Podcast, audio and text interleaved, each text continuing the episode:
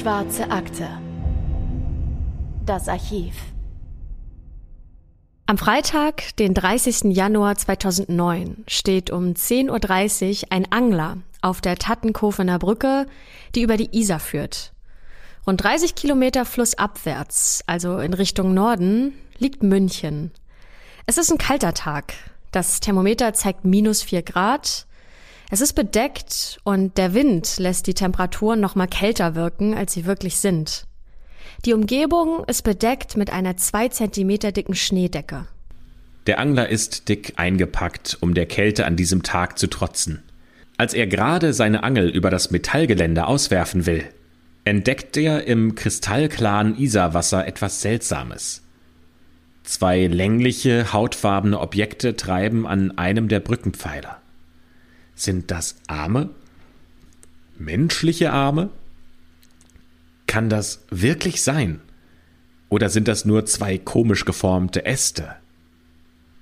Der Angler lehnt seine Angel an das Brückengeländer und fummelt sein Handy aus der dicken Winterjacke und verständigt die Polizei. Die fährt auch sofort zur Tatenkofener Brücke und zieht diese beiden Objekte aus dem Wasser. Und dann ist es amtlich. Der Angler hatte leider recht. Vor den Einsatzkräften liegen zwei echte Arme eines Menschen, die vom Rest des Körpers abgetrennt wurden. Doch wie kommen die dahin? Und wem gehören sie? Was ist hier passiert? Und damit willkommen zu einer neuen Folge der Schwarzen Akte, wie immer mit der wunderbaren Anne. Das sagst du jetzt schon zum zweiten Mal, ne? Ja, hallo und, äh, äh und willkommen der genauso äh, wunderbare Christopher. Heute sprechen wir über einen Fall, der München vor zwölf Jahren erschüttert hat. Und bevor wir damit anfangen, gibt's hier noch eine kurze Triggerwarnung. Es handelt sich hier nämlich um ein extrem brutales Verbrechen. Und wir beschreiben daher die Tat und das anschließende Verhalten des Täters nicht bis ins kleinste Detail. Wir werden aber schon einige Fakten nennen, die für die Aufklärung der Tat wichtig sind. Also wenn es euch an der einen oder anderen Stelle trotzdem zu viel werden sollte, dann spult bitte ein paar Sekunden vor. Die eingangs beschriebene Brücke befindet sich flussaufwärts, rund 30 Kilometer südlich von München, im Landkreis Bad Tölz. Bei ihrer Fertigstellung im Jahr 1904 war sie damals mit ihren 180 Metern die längste Holzbrücke in Süddeutschland. Am 1. Mai 1945 sprengten deutsche Pioniersoldaten den westlichen Teil der Brücke und erst 19 Jahre später wurde 1964 die Brücke wieder aufgebaut. Die Betonkonstruktion kostete damals ein Vermögen, drei Millionen Mark. Und 45 Jahre später, am 30. Januar 2009, ist diese Brücke der Ausgangspunkt eines der spektakulärsten Verbrechen Münchens. Wie wir euch das ja schon eben erzählt haben, entdeckt gegen 10.30 Uhr ein 55-jähriger Angler zwei Arme eines Menschen im etwa 1,20 Meter tiefen Wasser der Isar. Die Arme wurden übrigens nicht weggespült, weil sie kurz hinter einem Brückenpfeiler aus Beton im Wasser liegen. Und an der Isar können sich nach Brückenpfeilern sogenannte Wasserwalzen bilden. Das sind eine Art kleine, aber doch sehr kraftvolle Strudel. Und bei diesem Phänomen wird durch den Wasserwirbel ein Objekt immer an der gleichen Stelle unter Wasser gedrückt und es bleibt dadurch immer an einer Stelle und wird nicht weggespült. Wenn äh, Schwimmer oder Badegäste in so eine Wasserwalze geraten, dann sind die in akuter Lebensgefahr. Die Beamten lösen sofort einen Großeinsatz aus. Mehrere Taucher werden angefordert, die die Isar rund um den Fundort und weiter flussabwärts absuchen. Fünf Leichensuchhunde schnüffeln nach weiteren Körperteilen, doch sie können keine finden. 200 Meter flussabwärts können die Taucher aber einen scharfen Trommelrevolver bergen. In einer Plastiktüte verpackt liegt die Waffe im Wasser und ein Polizeisprecher sagt damals dazu, noch ist unklar, ob es irgendeinen Zusammenhang mit den Leichenteilen gibt. Außerdem entdecken die Taucher noch eine rote Metallsäge mit Bügel und ein sehr scharfes Teppichmesser in der Isar. Aber auch bei diesen beiden Gegenständen ist unklar, ob sie in irgendeiner Verbindung mit den Leichenteilen stehen. Die Spurensicherung und die Gerichtsmedizin nehmen ihre Arbeit auf. Diese Arme können nicht sehr lange im Wasser gelegen haben, also auf keinen Fall mehrere Wochen oder sogar Monate, denn es gibt kein Anzeichen von Verwesung. Das vier Grad kalte Isarwasser hat die Leichenteile auch sehr gut erhalten. Deswegen kann man sie sehr gut untersuchen. An einem der beiden Handgelenke befindet sich sogar noch ein Armband. Aber es ist etwas sehr eigenartig an diesen Armen, denn an den Händen fehlen die Finger. Auch sonst bleibt dieser Fund sehr mysteriös, denn äh, man findet nur die beiden Arme. Der Rest des Körpers ist spurlos verschwunden. Man weiß nicht, zu wem diese Arme gehören sollen. Die Polizei steht vor einem riesigen Rätsel. Die Arme werden sofort nach München in die Gerichtsmedizin gebracht und dort werden sie natürlich genauestens untersucht. Immerhin eine Sache scheint hier klar zu sein. Die Arme müssen von einem kräftigen Mann stammen. Das kann man aus der Muskulatur und der Behaarung schließen. Abgetrennt wurden diese offenbar von einer Säge und darauf deuten die ausgefransten Wundränder hin. Wären die Arme mit einem Messer abgetrennt worden, dann gäbe es nur glatte Schnitte. Und eine Säge wurde ja beispielsweise auch in der Isar gefunden. Aber es fehlen andere Leichenteile. Deswegen ist es schwierig, diesen Menschen zu identifizieren. Auch wegen der fehlenden Finger. Da kann man natürlich keine Fingerabdrücke nehmen. Es gibt auch kein Gesicht, mit dem man in der Öffentlichkeit fahnden könnte. Und die Ermittlerinnen und Ermittler können ja noch nicht mal den Körper nach markanten Merkmalen wie einem Tattoo oder Narben absuchen, denn sie haben erstmal nichts weiter, das sie untersuchen können und mit dem sie ermitteln können, als diese beiden Arme. Dennoch kann die Polizei schon einen Tag später, am 31. Januar 2009, klären, wer das Opfer ist. Denn von dem Opfer wurden wegen Ermittlungen zu einer möglich begangenen Straftat vor etlichen Jahren die Handinnenflächen registriert. Das Opfer war nämlich unerlaubt im Arzneimittelsektor als Vertreter tätig, obwohl er dafür gar nicht die nötigen Lizenzen als Pharmareferent besaß. Und daher wurde wegen eines Verstoßes gegen das Arzneimittelgesetz gegen ihn ermittelt. Und seit es Hochleistungsscanner gibt, werden meist nicht nur die Fingerkuppen, sondern gleich die ganze Hand bei Verdächtigen gescannt. Und eben dieser Umstand führte nun zur schnellen Identifikation des Opfers. Das Opfer heißt Markus, ist 35 Jahre alt, hat eine kräftige Statur, schütteres, kurzes braunes Haar und ist gelernter Koch. Er stammt aus einem kleinen Ort mit knapp 600 Einwohnern, der heißt Oberneuching bei Erding, also ein Vorort von München, wo viele seiner Verwandten auch noch heute leben. Drei Jahre zuvor, im Jahr 2006, wird der 110 Kilo Mann Küchenchef im Traditionswirthaus zur Schweige das heißt heute übrigens Schlosswirtschaft Schweige am Schloss Nymphenburg, wo Einheimische und Touristen sich einträchtig an großen Biertischen das deftige und leckere bayerische Essen schmecken lassen. Zu dieser Zeit wirkt er glücklich. Er liebt seinen Job über alles und wir haben ein Foto von ihm, damit ihr euch das besser vorstellen könnt, auch in den Show Notes verlinkt. Sein damaliger Chef Christian beschreibt ihn als einen hochqualifizierten und super zuverlässigen Mann – die beiden haben die Meisterprüfung zusammen gemacht und Christian sagt über Markus, er war ein toller Kerl. Vor seinem Job in der Schweige war Markus Küchendirektor bei Mövenpick. Für den Suppenhersteller Knorr arbeitete er als Handelsvertreter. Eine Schwäche seines Herzmuskels zwang ihn aber Ende 2007 dazu, den Job als Koch aufzugeben. Er fing also wieder als Handelsvertreter an, dieses Mal aber bei dem genossenschaftlichen Gastronomieversorger HGK. Nachdem jetzt also klar ist, wer das Opfer ist, eilen Kriminalbeamte zur Zwei-Zimmer-Wohnung von ihm im Stadtteil Sendling im Süden Münchens.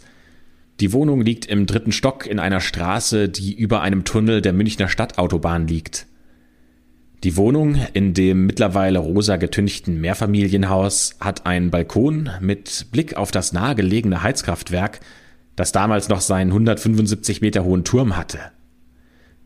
Die Wohnung hat eine hochwertige, moderne Ausstattung, schöne Parkettböden und schräg gegenüber der Wohnung beginnt das eingezäunte Areal der Großmarkthalle, wo sich tausende Händler und Gastronomen jeden Tag mit frischen Waren aus der ganzen Welt eindecken.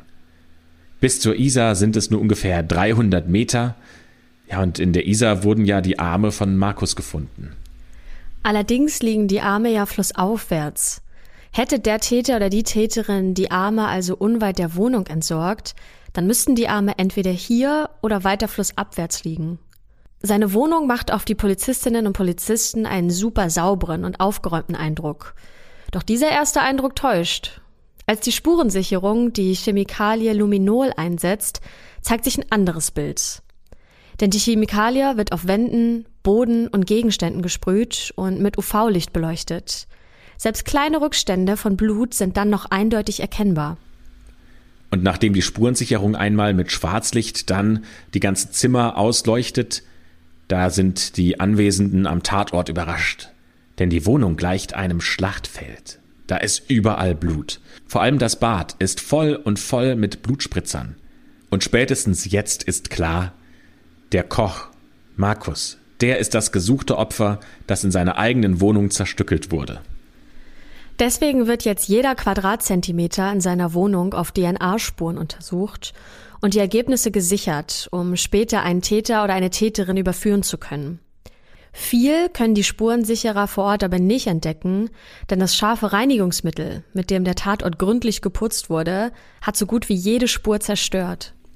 Die Polizei geht davon aus, dass die Leiche von Markus im Bad zerteilt wurde, dann wurde anschließend alles in sein eigenes Bettzeug gewickelt, denn das fehlt, und dann in der Tiefgarage des Hauses in ein Auto, wahrscheinlich sogar in das Auto von Markus verfrachtet und damit aus der Stadt gefahren. Die Ermittlerinnen und Ermittler haben zunächst keinen richtigen Hinweis. Die Spurenlage ist unklar. Manches spricht für einen Raubmord, da der Laptop und sein Nokia-Handy sowie der Firmenwagen fehlen. Der oder die Täter haben aber auch Geldbeutel, eine Uhr und eine Goldkette mitgenommen. Geld wurde aus der Wohnung allerdings nicht gestohlen und zusammen mit der Brutalität der Tat und den beseitigten Spuren könnte das auch auf eine Beziehungstat hindeuten. Richard Thies, der ehemalige Vizechef der Münchner Mordkommission, erklärt einen Tag nach dem Fund der Arme in der Isar und nachdem man die Wohnung durchsucht hat, wir haben bislang keine Hinweise auf Geldgeschäfte, auf Liebschaften und kein Motiv. Deswegen gründet die Polizei eine Sonderkommission mit 30 Beamtinnen und Beamten, damit diese brutale Tat aufgeklärt wird. Okay, also vom Täter oder der Täterin fehlt jede Spur und auch ein Motiv kann die Polizei nicht finden. Das Ermittlerteam fragt sich jetzt, wer könnte ein Interesse daran haben, den 35-jährigen Ex-Koch zu töten? Und dazu noch auf eine so grausame Art. War es wirklich eine Beziehungstat? Oder war es ein Raubmord? Oder steckt noch was völlig anderes hinter dieser Tat? Deswegen fangen die Ermittlerinnen und Ermittler erstmal im Umfeld und im Privatleben von Markus an, denn vielleicht findet man hier das fehlende Motiv für diesen brutalen Mord.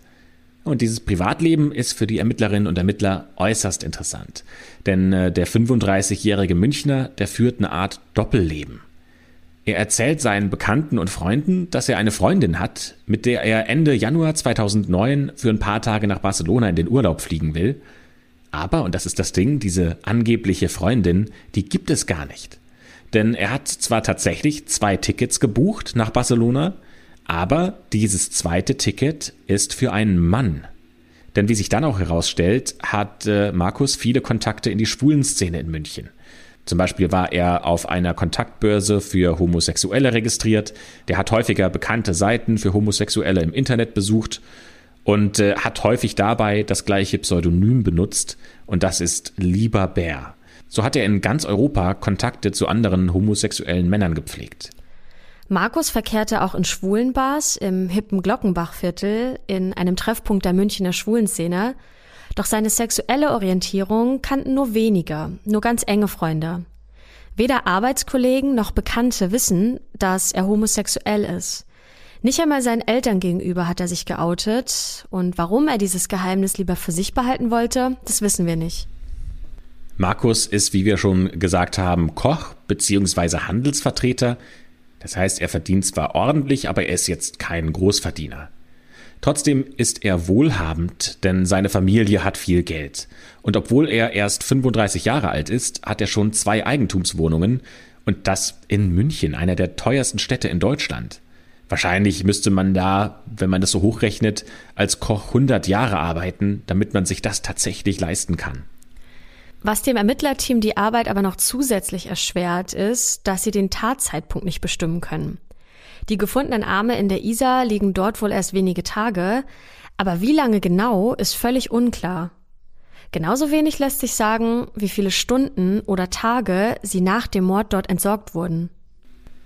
Die Kripo versucht, die letzten Tage im Leben von Markus zu rekonstruieren, um zumindest den Tatzeitpunkt genauer eingrenzen zu können. Am Donnerstag, den 22. Januar 2009, also acht Tage bevor seine Arme in der Isar entdeckt werden, hat Markus zum letzten Mal mit seinen Eltern telefoniert. Einen Tag später, am Abend des 23. Januar 2009, feiert er auf der Geburtstagsparty eines Freundes dessen Geburtstag. Da hat er übrigens auch von dieser Barcelona-Reise mit seiner Freundin erzählt. Deswegen hat ihn auch erstmal in den nächsten Tagen niemand vermisst. Die glauben ja alle, er lässt es sich in der Sonne gut gehen. Im Gegensatz zu seinen Eltern. Die haben nämlich gar nichts von diesem geplanten Spanientrips ihres Sohnes gewusst. Deswegen haben sie am 30. Januar 2009 eine Vermisstenanzeige aufgegeben, nachdem sie ihn einige Tage lang telefonisch nicht erreichen konnten. Fast zeitgleich, als die Vermisstenanzeige bei der Polizei eingeht, werden dann auch seine Arme in der Isar entdeckt. Am 24. Januar 2009 sagt Markus per SMS die geplante Reise nach Barcelona seinem Kumpel krankheitsbedingt ab. Die letzte SMS wird von Markus Handy am Sonntag, dem 25. Januar 2009 verschickt. Und danach gibt es kein Lebenszeichen mehr von ihm. Die Polizei geht daher davon aus, dass Markus zwischen dem 25. und dem 26. Januar ermordet wurde. Immerhin kann damit grob der Tatzeitpunkt eingegrenzt werden. Doch ob die Polizei damit auch richtig liegt, das werden wir erst später verraten. Wir wechseln einmal den Ort, aber bleiben zumindest zeitlich ganz in der Nähe, nämlich am 27. Januar 2009, also drei Tage bevor die Arme in der Isar bei München entdeckt werden. Da sieht ein tschechischer Waldarbeiter hinter einem Baum eine schwarze Folie in einem Waldstück. Dieser Wald befindet sich ungefähr zehn Kilometer hinter der deutsch-tschechischen Grenze. Das ist ungefähr 200 Kilometer nordöstlich von München. Dieses Forstgebiet liegt etwas abseits einer vielbefahrenen Straße, die in Richtung Pilsen führt, und hier verirren sich eigentlich nur ganz selten Menschen hin. Ja, und in dieser Folie muss wohl ein schwerer Gegenstand eingewickelt sein. Alleine kann der Waldarbeiter das Ding jedenfalls nicht hochheben und er vermutet, dass hier jemand illegal seinen Müll entsorgt hat. Er schneidet diese dicke Folie daher mit einem Messer auf, doch der Anblick des Inhalts ist ein schwerer Schock. Denn statt illegal entsorgtem Müll liegt vor ihm auf dem Boden ein nackter, menschlicher, männlicher Torso ohne Kopf, Arme und Beine. Die umgehend herbeigerufenen Ermittler und Ermittlerinnen in Tschechien, die stehen jetzt auch vor einem Rätsel und fragen sich, wem gehört denn dieser Körper? Niemand in der Gegend wird als vermisst gemeldet und wo befindet sich überhaupt der Rest? Ja, und drei Tage später werden ja dann die Arme von Markus in der Isar gefunden und so wird auch die tschechische Polizei auf diesen Fall aufmerksam. Die schicken dann Gewebeproben des Torsos zum Abgleich in die Gerichtsmedizin nach München und da untersuchen forensische Experten beide Leichenteile und das Ergebnis ist eindeutig. Der Torso aus dem tschechischen Wald gehört auch zu Markus. Der oder die Täter haben den Torso also in Plastikfolie verpackt, sind mit ihm 200 Kilometer durch halb Bayern gefahren und haben noch die Grenze nach Tschechien überquert.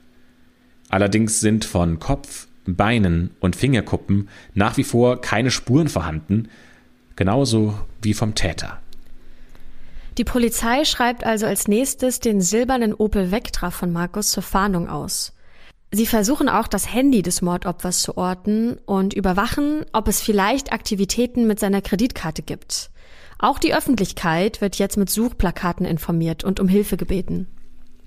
Und dann meldet sich ein Zeuge aus dem Landkreis Miesbach. Der will nämlich am 26. oder 27. Januar 2009 den gesuchten Opel Vectra, den Firmenwagen von Markus gesehen haben, und zwar in einem Altkleidercontainer im Ort Weihkirchen, rund 48 Kilometer südlich von München. Wollte hier der Täter seine blutige Kleidung und vielleicht auch andere Körperteile des Toten entsorgen? Die Polizei nimmt den Inhalt des Containers auseinander. Aber da ist nichts Verdächtiges zu sehen. Die Ermittlerinnen und Ermittler untersuchen noch weitere Container in der Nähe.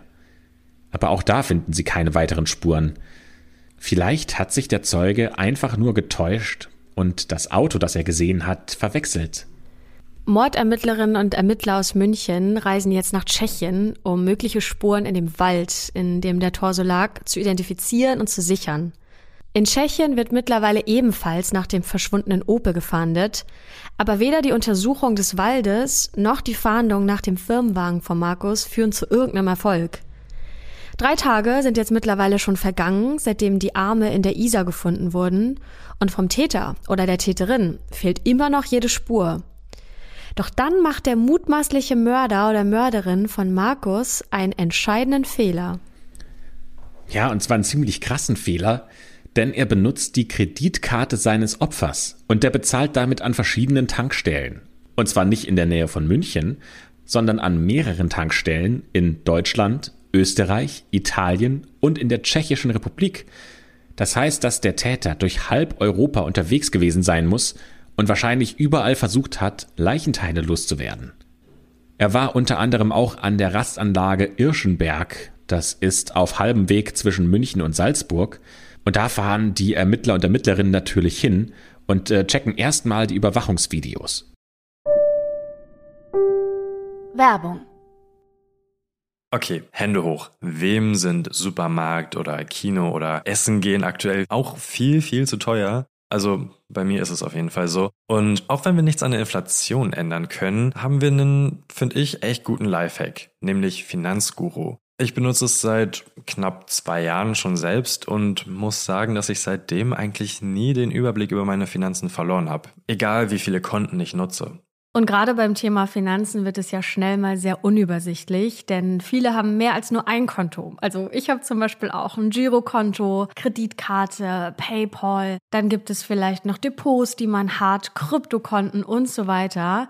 Aber alle diese Konten können mit Finanzguru verbunden werden.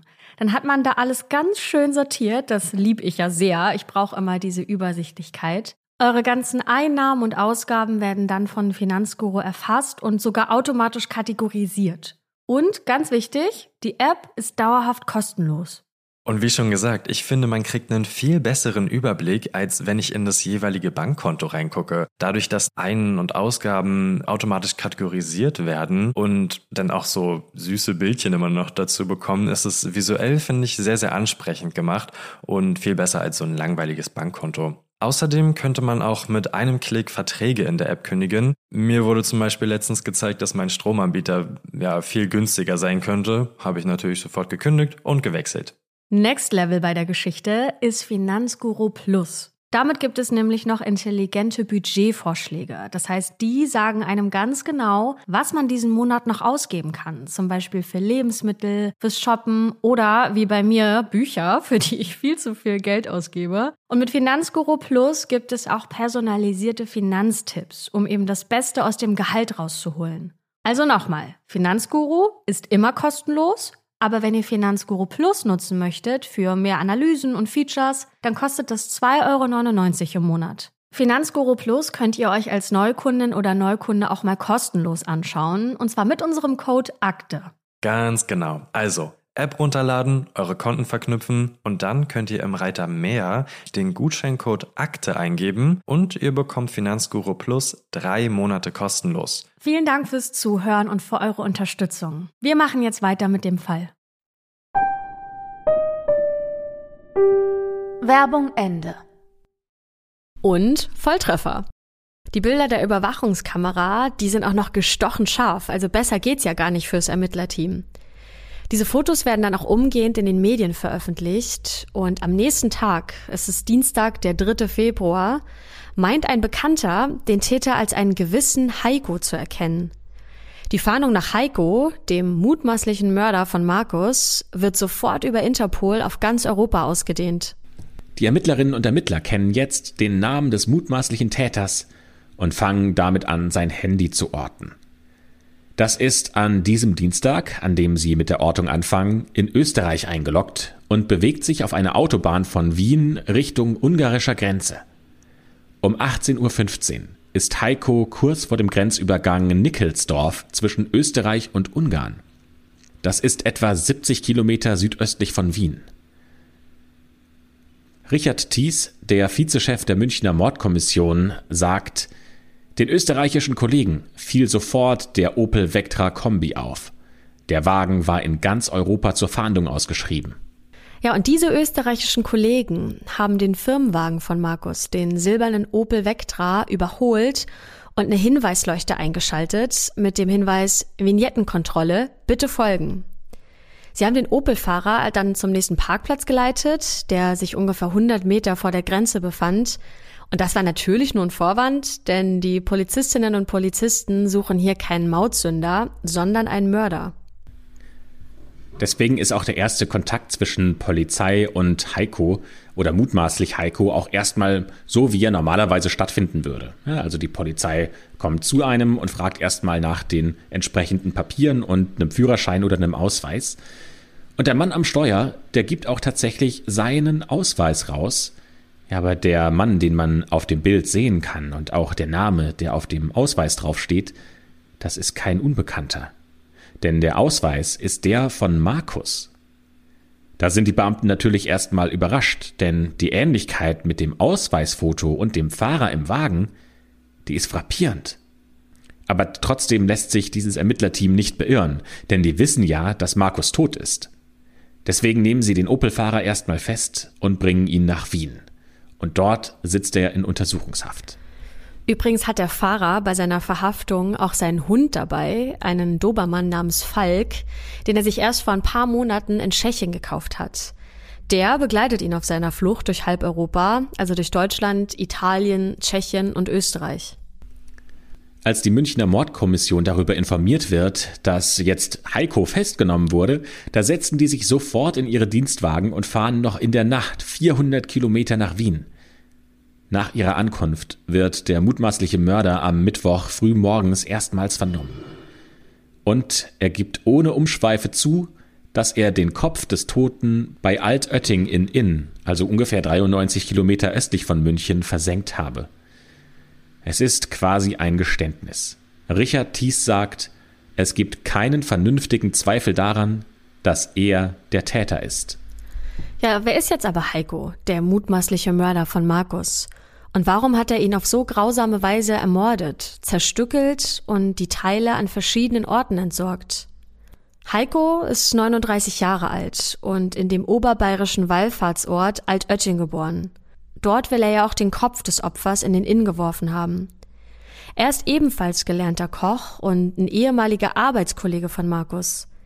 Die beiden arbeiteten zusammen im Restaurant zu Schweige und sie sollen sogar eine kurze Affäre miteinander gehabt haben. In der Münchner Gastroszene ist Heiko bekannt. Der hat bis zum Jahr 2001 in den Studentenkneipen Steinheil und Klenze 17 gekocht. Dann hat er zwei Jahre lang im Café Mozart in der Münchner Innenstadt am Sendlinger Tor gearbeitet. Sein Chef sagt über Heiko, ich kannte ihn aus dem Klenze 17, Dort hat er gekocht. Heiko war ein super netter, lustiger, total umgänglicher Typ. Als ich dann das Café Mozart aufgemacht habe, hat Heiko bei uns als Koch angefangen. Er war sehr zuverlässig, hat nie blau gemacht. Er hatte nie Ärger mit Kollegen und er war bei allen beliebt. Und es gab auch nie Streit in der Küche, wo der Ton in der Gastronomie oft etwas rauer ist. Das ist schon ungewöhnlich. Doch warum wurde dieser umgängliche, lustige Mensch auf einmal zum brutalen Schlechter von Sendling, wie ihn die Medien später nennen werden? Es hat vielleicht mit seinen Finanzen zu tun. Nach zwei Jahren im Café Mozart macht Heiko sich schließlich im Jahr 2003 selbstständig und übernimmt das Lokal Jägerwirt in Neufahren bei München. Aber Heiko ist Koch, kein Unternehmer. Mit Geld kann er nicht so gut umgehen und muss deswegen im Jahr 2006 den Jägerwirt wieder aufgeben. Doch ein Jahr später versucht er es mit einer Pizzeria im Nachbarort seiner Heimatstadt. Doch auch die Pizzeria bringt ihm kein Glück und so kehrt Heiko zurück nach München und fängt dort für ein paar Monate im Restaurant zu Schweige an. Dort lernt er ja wie gesagt Markus kennen, doch der Wunsch, selbst Wirt zu sein, der ist zu groß. Diesmal probiert Heiko es in Österreich. Doch schon nach wenigen Monaten scheitert er im Dezember 2008 erneut und sein Lokal Dorfwirt geht pleite. Er kann am Ende nicht mal mehr Strom und Gas dort bezahlen. Sein Ex-Chef ist von seinem Scheitern nicht wirklich überrascht und sagt, Heiko konnte leider überhaupt nicht mit Geld umgehen, weder privat noch im Job. Das habe ich relativ schnell gemerkt, als ich ihn alleine zum Einkaufen geschickt habe. Zum Glück fällt das in einem kleinen Laden sofort auf, wenn die Ausgaben nicht im richtigen Verhältnis zu den Umsätzen stehen. Da konnte ich gleich gegensteuern. Man konnte ihn einfach nicht selbstständig arbeiten lassen. Wenn man ihm aber genau sagte, was er zu tun hat, dann war er super. Beim Arbeiten und Party machen war Heiko top. Wenn es um Geld oder um Privates ging, hat er versagt. Manchmal hat er an einem Abend 400 Euro für Drinks auf den Kopf gehauen. Und das als Koch, wo man ja nicht Unsummen verdient. Ja, und vor allem sein Entschluss, sich selbstständig zu machen, war ein großer Fehler, der schlussendlich zu dem Mord führte. Davon ist jedenfalls sein Ex-Chef überzeugt, denn dieser sagt, seine richtigen Probleme fingen an, als er im Jahr 2003 bei uns aufgehört und einen eigenen Laden übernommen hat. Das ging nicht lange gut. Der Ex-Chef von Heiko bedauert sein Scheitern. Wir waren ja befreundet, sagt er. Das lässt einen nicht kalt. Früher sind wir nach Schichtende jeden Abend um die Häuser gezogen. Heiko ging am liebsten in die Szenebar Wunderbar. Er war immer richtig voller Energie und hat stets Vollgas gegeben. Er hat ordentlich was vertragen, was sicherlich auch an seiner Körpermasse lag. Es hieß zwar, dass er schwul sei, ich habe ihn aber eher als bisexuell wahrgenommen. Er hat auch gerne mit Mädels geflirtet. Doch seine Flirtversuche scheiterten meistens, was vielleicht auch an seiner kräftigen Statur liegen könnte. Er wiegt 106 Kilo bei 1,64 Meter und Christian sagt dazu, er war immer auf der Suche nach einem Partner oder einer Partnerin, aber er war meist nicht erfolgreich. Er war zwar super lustig und nett, aber eben auch nicht der attraktivste. Das hat ihn schon belastet. Und wenn er mal einen Partner oder eine Partnerin hatte, ging seine Beziehung nie lange gut. Im Januar 2009 kehrt dann Heiko hochverschuldet mit 70.000 Euro Miesen im Gepäck nach München zurück, nachdem er sein Dorfwirt schließen musste. Und er versucht jetzt erstmal an Geld ranzukommen, um sich ein neues Leben aufzubauen. Denn Heiko träumt davon, dass er nach Mexiko auswandern kann und dann dort ein Restaurant eröffnet. Im Gegensatz zu Markus, der ja in München zwei Eigentumswohnungen besitzt, ist Heiko permanent pleite. Zum Tatzeitpunkt lebt er seit zehn Tagen mit seinem Hund in seinem Auto. Der hat nicht mal eine eigene Wohnung. Und er sucht nach einem Job und leiht sich Geld von Bekannten. Offiziell gemeldet ist er zu diesem Zeitpunkt bei einer Freundin in Italien. Für die Polizei ist Heiko ein fast unbeschriebenes Blatt. Der 39-Jährige hat lediglich zwei Akteneinträge wegen eines kleineren Betrugs und eines Ladendiebstahls. Verurteilt wurde er dafür aber nicht. Bei den Verhören mit der Polizei schildert der mutmaßliche Mörder Heiko den Tathergang folgendermaßen. Er trifft sich mit seinem ehemaligen Chef aus dem Restaurant zu Schweige, um ihn nach einem Job zu fragen. Auch sein ehemaliger Kollege Markus ist bei diesem Treffen zufällig dabei. Die beiden verabreden sich und am späten Nachmittag des 23. Januar, Freitag, besucht Heiko Markus in dessen Sendlinger Wohnung im dritten Stock. Heiko will seinen Ex-Kollegen um Geld anpumpen. Markus scheint wenig Zeit zu haben. Deshalb rückt Heiko nicht mit seinem Wunsch heraus, sich Geld von ihm leihen zu wollen. Stattdessen überlegt er sich eine List. Er lässt seinen Schlüssel auf der Toilette liegen, um dann später am Abend nochmal einen Vorwand zu haben um nochmal bei dem 35-Jährigen vorbeizuschauen. Ich brauchte Zeit, um meine Lage zu erklären, begründet Heiko später dieses Vorgehen im Verhör. Dass Heiko derzeit obdachlos ist, weiß Markus offensichtlich nicht. Am späten Abend kehrt Heiko also in die Wohnung von Markus zurück. Er klingelt und Markus, der gerade von einer Party seines Kumpels zurückgekehrt ist, öffnet die Tür, bittet Heiko hinein und bietet ihm noch eine Cola Light an. Die beiden gehen dann in die Küche und dort bittet Heiko seinen Ex-Kollegen um 300 bis 500 Euro. Und Markus soll auf diese Bitte geantwortet haben, wenn du nett zu mir bist, dann kann ich dir helfen. Also schon, ja, eine klare sexuelle Anspielung. Die beiden gehen ins Schlafzimmer und haben dort sexuellen Kontakt. Aber plötzlich kommt es zum Streit. Worum es dabei geht, kann oder will Heiko später nicht verraten. Er sagt nur, dass plötzlich er im Bett aufgesprungen sei und sich mit Markus lautstark gezofft habe. Ich habe ihn beschimpft. Er hat mich angeschrien. Und während des Streits schnappt sich Heiko ein Trinkglas vom Nachtschrank und schlägt es Markus auf den Kopf. Markus stürzt sich dann, leicht verletzt durch diesen Schlag, mit lautem Gebrüll auf seinen Angreifer, aber Heiko ist stärker und kann ihn überwältigen. Im Verhör sagt Heiko später dazu, ich schubste ihn aufs Bett und war auf ihm drauf, die Knie auf seinen Armen und beide Hände über seinem Mund. Ich wollte, dass er still ist. Irgendwann hat Heiko dann von Markus abgelassen und sagt dazu, Markus hatte keinen Puls mehr. Später vor Gericht änderte er dann aber diese Version, die er abgegeben hat, denn in Wirklichkeit hat er ihn mit einer im Schlafzimmer herumliegenden Handelstange auf den Hinterkopf geschlagen. Heiko kniete sich auf die Arme des benommenen Opfers, legte ihm die Leine seines Hundes um den Hals und zog dann minutenlang mit aller Kraft zu, bis Markus nicht mehr geatmet hat. Es ist ein langsamer und qualvoller Tod.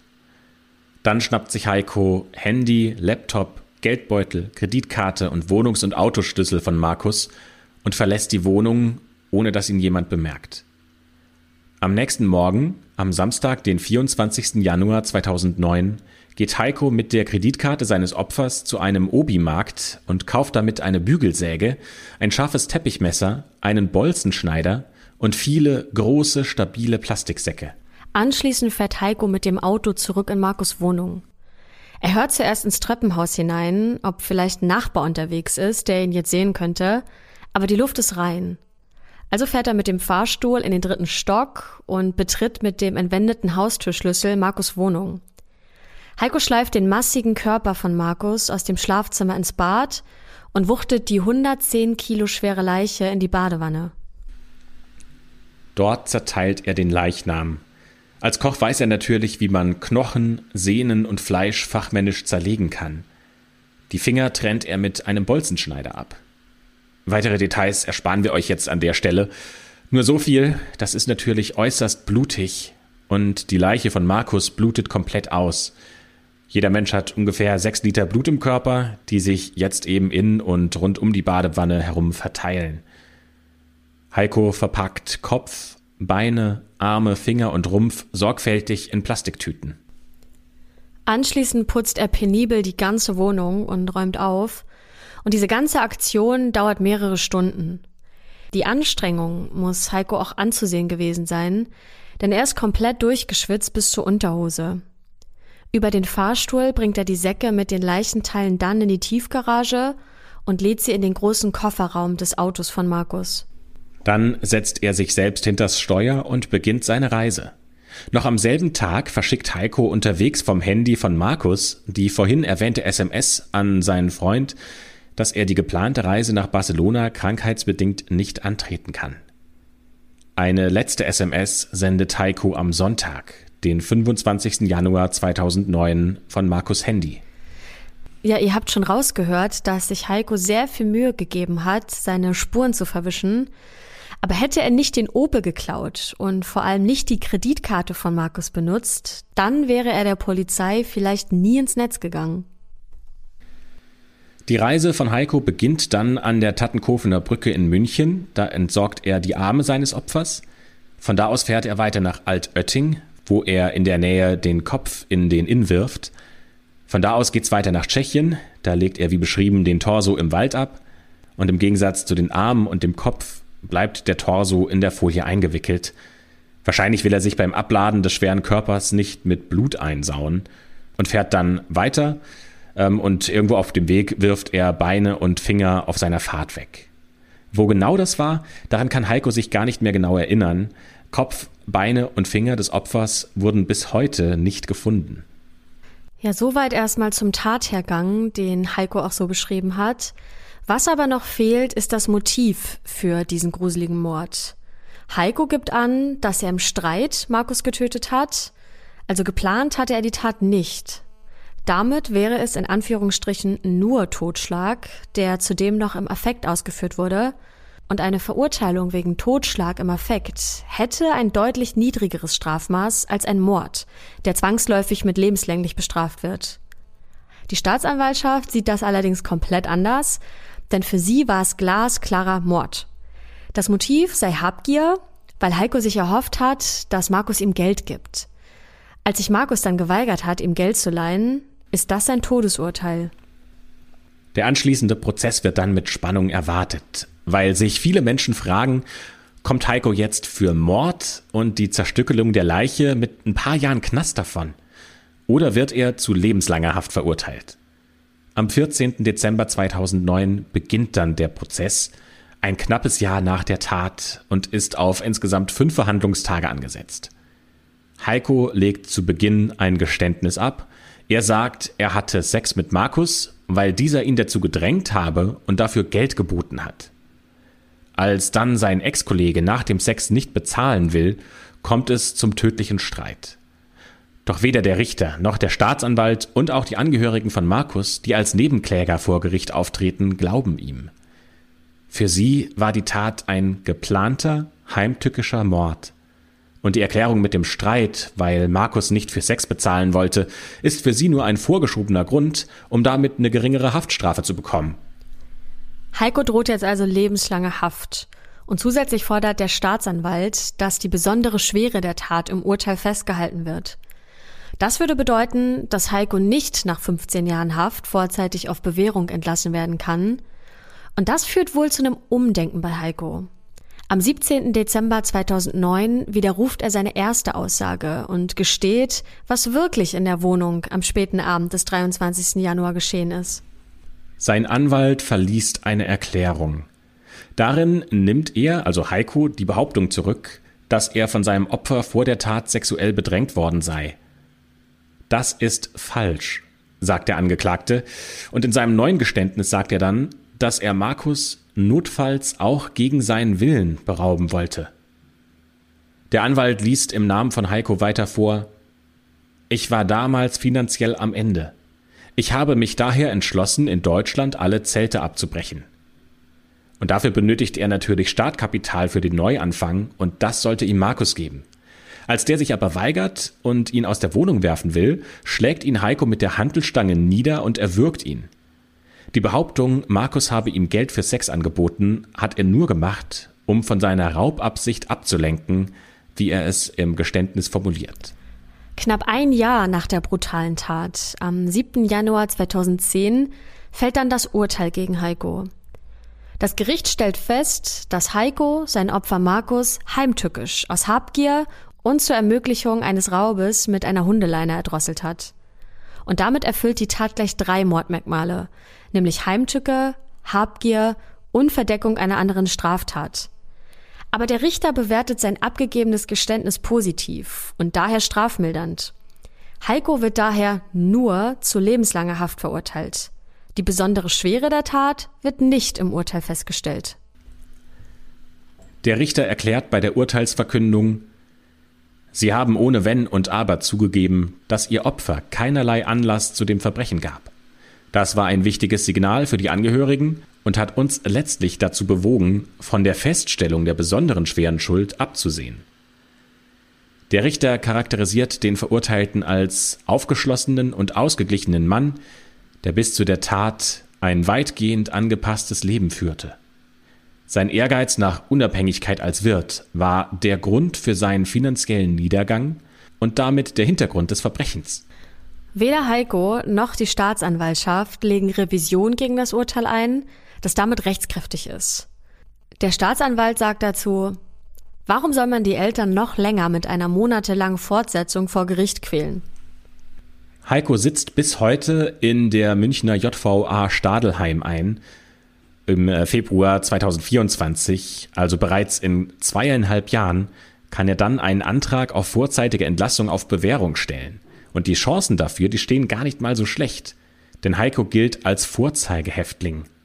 Und wer weiß, vielleicht können wir euch da in ein, zwei, drei Jahren ein Update zu geben und können euch dann sagen, wie das Leben von Heiko weitergeht.